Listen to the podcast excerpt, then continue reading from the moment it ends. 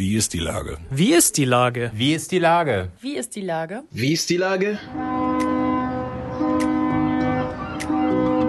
Der fast tägliche Podcast mit Lars Mayer. Wie ist die Lage? Unser fast täglicher Podcast als Kooperation mit der Mopo und der Gute-Leute-Fabrik spürt tagesaktuellen Fragen nach. Macher, Musikerinnen, Models, Mütter und Politiker. Genauso wie Schwestern, Schweißer, Freiberufler oder Helfer kommen knapp 15 Minuten zu Wort. Die Auswahl ist rein subjektiv, aber immer spannend und überraschend.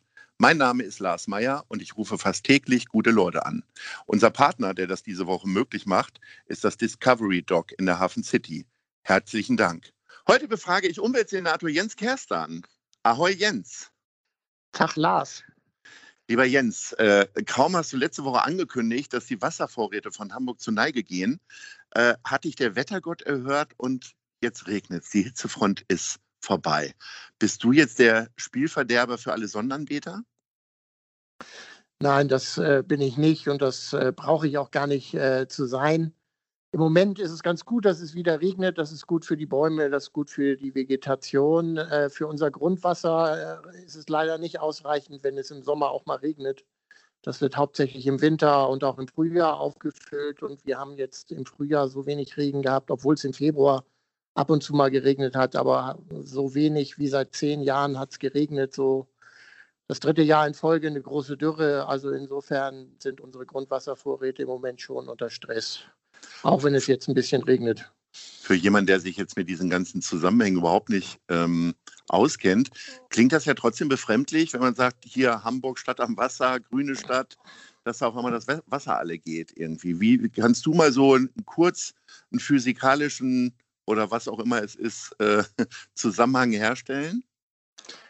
Naja, wir sind eine Millionenstadt und in der Regel ist es so, dass Millionenstädte auf ihrem eigenen Stadtgelände ist eigentlich nicht hinbekommen, genügend Grundwasser aus dem Boden zu holen. Also wir haben ja ein hervorragendes Trinkwasser, weil wir eben nur Wasser aus dem Grundwasser gewinnen und eben nicht Flusswasser oder andere Wässer, Oberflächenwässer auswerten. Darum haben wir tolles Grundwasser, aber wir haben auf Hamburger Gebiet nicht genug, sodass wir sogar von außen Wasser importieren müssen. Und unsere Stadt wächst ja jetzt von der Bevölkerungszahl. Also bei uns wohnen jetzt 100.000 Menschen mehr als noch vor 10 Jahren. Und dadurch steigt bei uns jetzt mittlerweile auch der Wasserverbrauch. Und wenn gleichzeitig es immer heißer wird, was früher nicht so war, und es gleichzeitig immer weniger regnet, müssen wir aufpassen, dass wir da kein Problem kriegen. Also im Moment sind wir noch nicht so weit, aber in Hitzewellen, jeder, der dann stundenlang seinen Garten wässert, das wäre jetzt wirklich nicht gut. Und darum habe ich da einfach mal gesagt, Vorsicht, geht sorgfältig mit dem Trinkwasser um. Beim täglichen Bedarf müssen wir im Moment noch nicht sparen und das hoffe ich auch bleibt so. Man sollte solche Warnungen ja immer sehr ernst nehmen, vor allen Dingen, weil die Situation sich ja nicht verbessert mit der drohenden Klimakatastrophe und natürlich auch der wachsenden Stadt. Trotzdem ist es so, warst du ja als Umweltsenator früher schon mal ein bisschen lauter, ne? Und man hat viel häufiger was von dir gelesen. War das auch ein bisschen dem Respekt geschuldet gegenüber der Corona-Krise oder sind ja einfach die Themen ausgegangen oder waren die Koalitionsverhandlungen mit der SPD einfach so anstrengend, dass du erstmal ein bisschen dich ausruhen musstest? Na, zum Ausruhen bin ich jetzt, sage ich mal, in den Sommerferien erst gekommen. Also das erste halbe Jahr war natürlich eine große Herausforderung, erst einen Wahlkampf zu führen.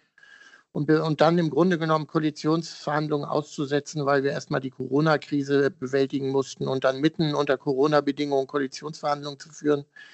Da war jetzt auch nicht Zeit für Krawall im Ernst. Also da waren wir alle bis zum Anschlag gefordert in einer Situation, wo wir ja alle jeden Tag dazulernen mussten und selber auch erst tastenden Weg finden mussten, wie wir jetzt einerseits mit der Corona-Krise umgehen und andererseits jetzt aber auch die Weichen für die Zukunft der Stadt gut stellen und natürlich meine Aufgabe eben auch die Weichen gut zu stellen, um die Klimakrise zu bekämpfen, weil das ja eine Krise ist, die uns noch weiter beschäftigen wird, wenn wir hoffentlich demnächst irgendwann dann die Corona-Krise im Griff haben. Also das war jetzt nicht die Zeit, um Lautsprecher zu spielen, um auf den Tisch zu hauen oder sich eine schöne Schlagzeile zu besorgen, sondern das war wirklich harte Kernearbeit, zum Teil im Hintergrund.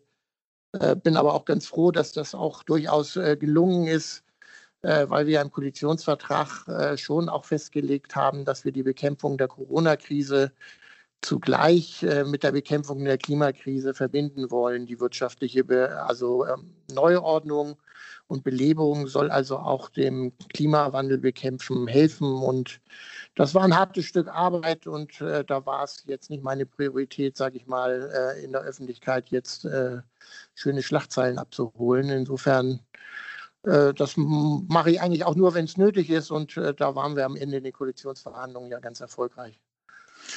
Dein Kollege Anjes Tjarks hat relativ schnell schon gepunktet, quasi direkt aus der Box heraus die autoarme Innenstadt schon mal konzipiert, Jungfernstieg und so weiter und so fort. Was sind denn deine großen Themen jetzt so demnächst? Also parallel natürlich immer Corona im Auge, aber was werden denn so die großen Themen der Umweltbehörde jetzt sein? Naja, ruhig mal kleinteiliger irgendwie. Also klar, Klimakatastrophe ist klar, aber vielleicht... Nee, schon klar. Sachen. Naja, wir haben jetzt, sage ich mal, auch jetzt gerade erst vor wenigen Tagen auch einen großen Erfolg eingefahren, an dem wir viele Jahre sehr, sehr hart gearbeitet haben. Also wir haben das Reallabor in Wilhelmsburg auf den Weg gebracht, wo es um die Wärmewende geht in einem bewohnten Stadtteil und haben mit der tiefen Geothermie jetzt eine neue Technologie am Start, die es bisher in der Größenordnung in Norddeutschland bisher noch nicht genutzt wurde, die wir eben zur Wärmeversorgung erneuerbar der Wohnungen in Wilhelmsburg benutzen wollen und das gleichzeitig mit einem sehr innovativen Konzept verknüpft, wo eben unterschiedliche Wärmequellen digital auf einer Marktplattform für die Kunden abgerufen werden kann. Das war dem Bund dann sogar auch massive Wirtschaftsförderung und Förderung wert. Also das war ein großes Projekt, das wir jetzt erfolgreich auf die Schiene gebracht haben. Und das zeigt eigentlich auch einen ganz großen Schwerpunkt an, den wir in den nächsten Jahren angehen wollen, nämlich den Klimawandel, die Energiewende im Gebäudebestand voranzubringen. Also bisher waren wir da ja erst im Strombereich recht erfolgreich mit erneuerbaren Energien. Das brauchen wir jetzt auch im Gebäudebereich und da arbeiten wir sehr intensiv dran. Das heißt, unser Wedel-Ersatzkonzept des Kohlekraftwerks Wedel durch vorhandene Wärmequellen, durch Müllwärme, aber auch durch erneuerbare Energien, das geht jetzt in die Umsetzung. Das ist ein hartes Stück Arbeit. Da laufen jetzt die Planfeststellungsverfahren und die Ausschreibungen. Da hoffen wir jetzt voranzubringen. Das wird der größte Beitrag sein, um CO2 in den nächsten Jahren einzusparen, weil wir ja bis zum Jahr 2030 in der Wärme ganz aus der Kohle aussteigen wollen. Dafür müssen wir jetzt das Konzept in Tiefstack entwickeln, wie man das Kohlekraftwerk Tiefstack erneuerbar ersetzt. Also auch da werden wir auf neue Technologien setzen. Und natürlich wollen wir auch in einer wachsenden Stadt dafür sorgen, dass Hamburg grün bleibt und haben ja neue Grünprojekte auf den Weg gebracht, wie den Alster-Bille-Elbe-Grünzug, also einen ganz neuen Park von der Alster bis zur Elbe runter, den wir entwickeln wollen.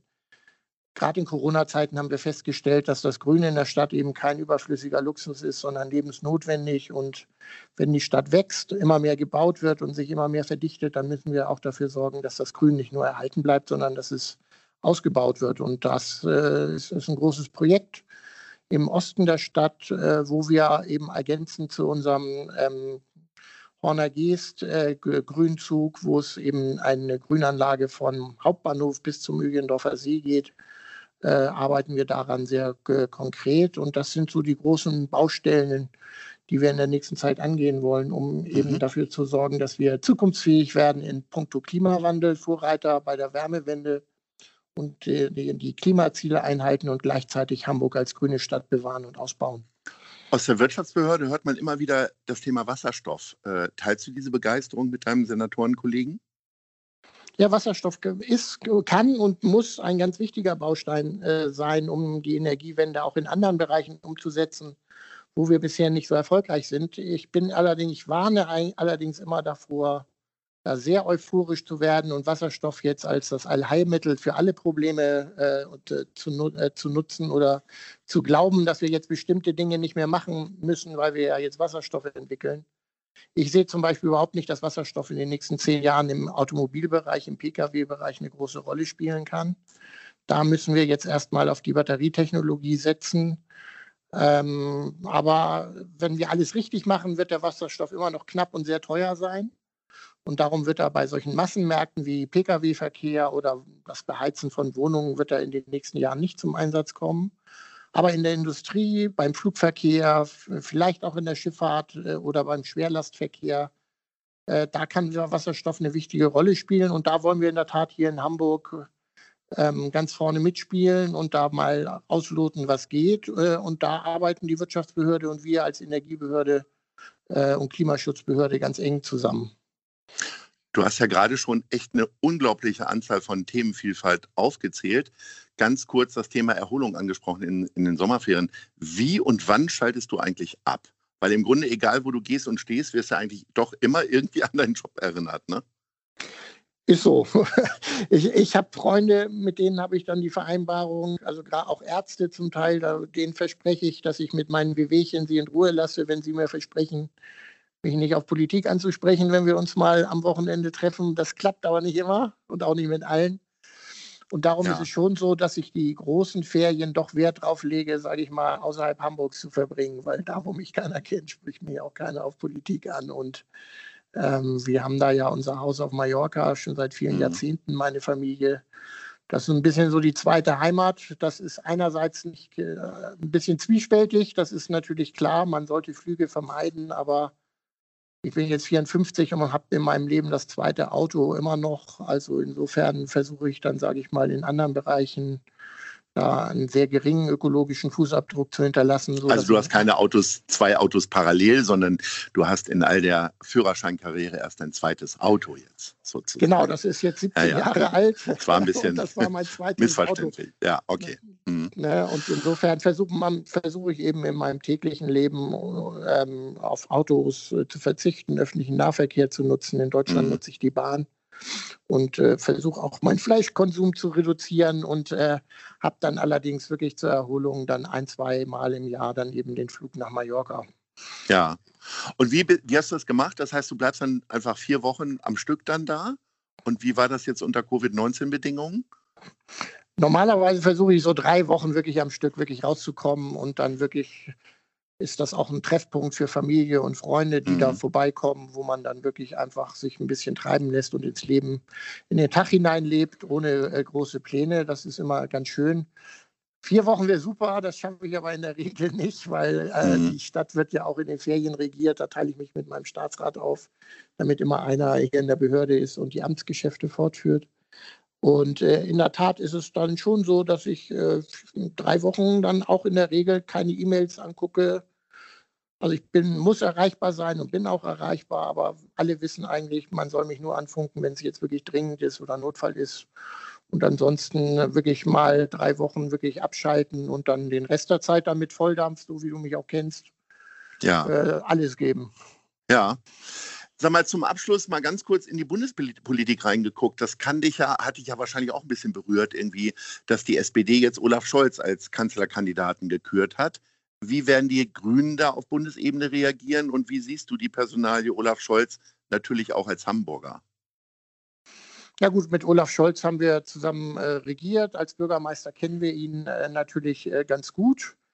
Er ist nicht einfach, aber man kann mit auch gut regieren und das haben wir, glaube ich, auch bewiesen, wo wir auch unter ihm, der ja ein sehr großes Selbstbewusstsein hat, dann doch auch deutliche grüne Akzente gesetzt haben. Also da seid ihr euch nicht ganz unähnlich, glaube ich, oder? Naja, ne, also wir haben da einen Gestaltungsdrang, der jetzt in Hamburg, nachdem wir unser Ergebnis verdoppelt haben, ja auch nicht geringer, sondern größer geworden ist. Und Olaf Scholz ist auch jemand, mit dem man Deals machen kann, wenn man gut vorbereitet ist und, sage ich mal, auch selbstbewusst genug auftritt. Und da kann ich unseren Kolleginnen und Kollegen im Bund nur dazu raten, also Olaf Scholz ist sicherlich jemand, mit dem man regieren kann.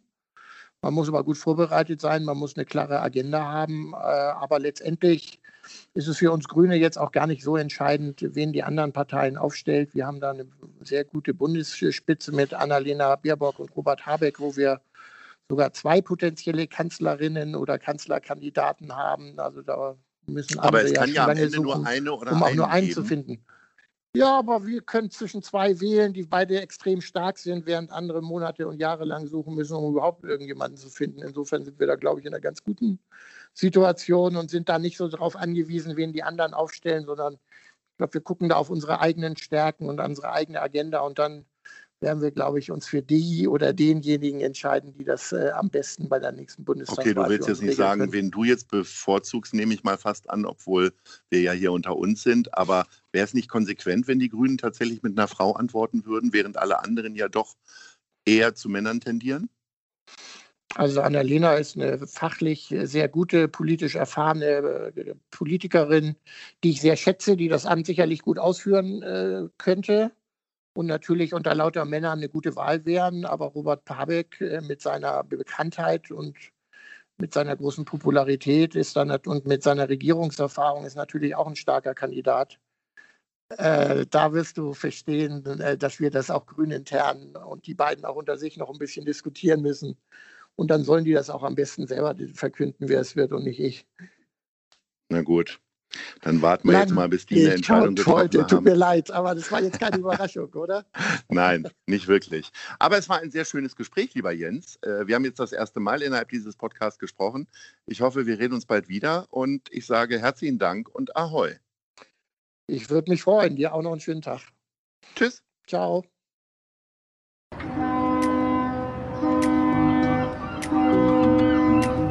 Dieser Podcast ist eine Produktion der Gute-Leute-Fabrik und der Hamburger Morgenpost.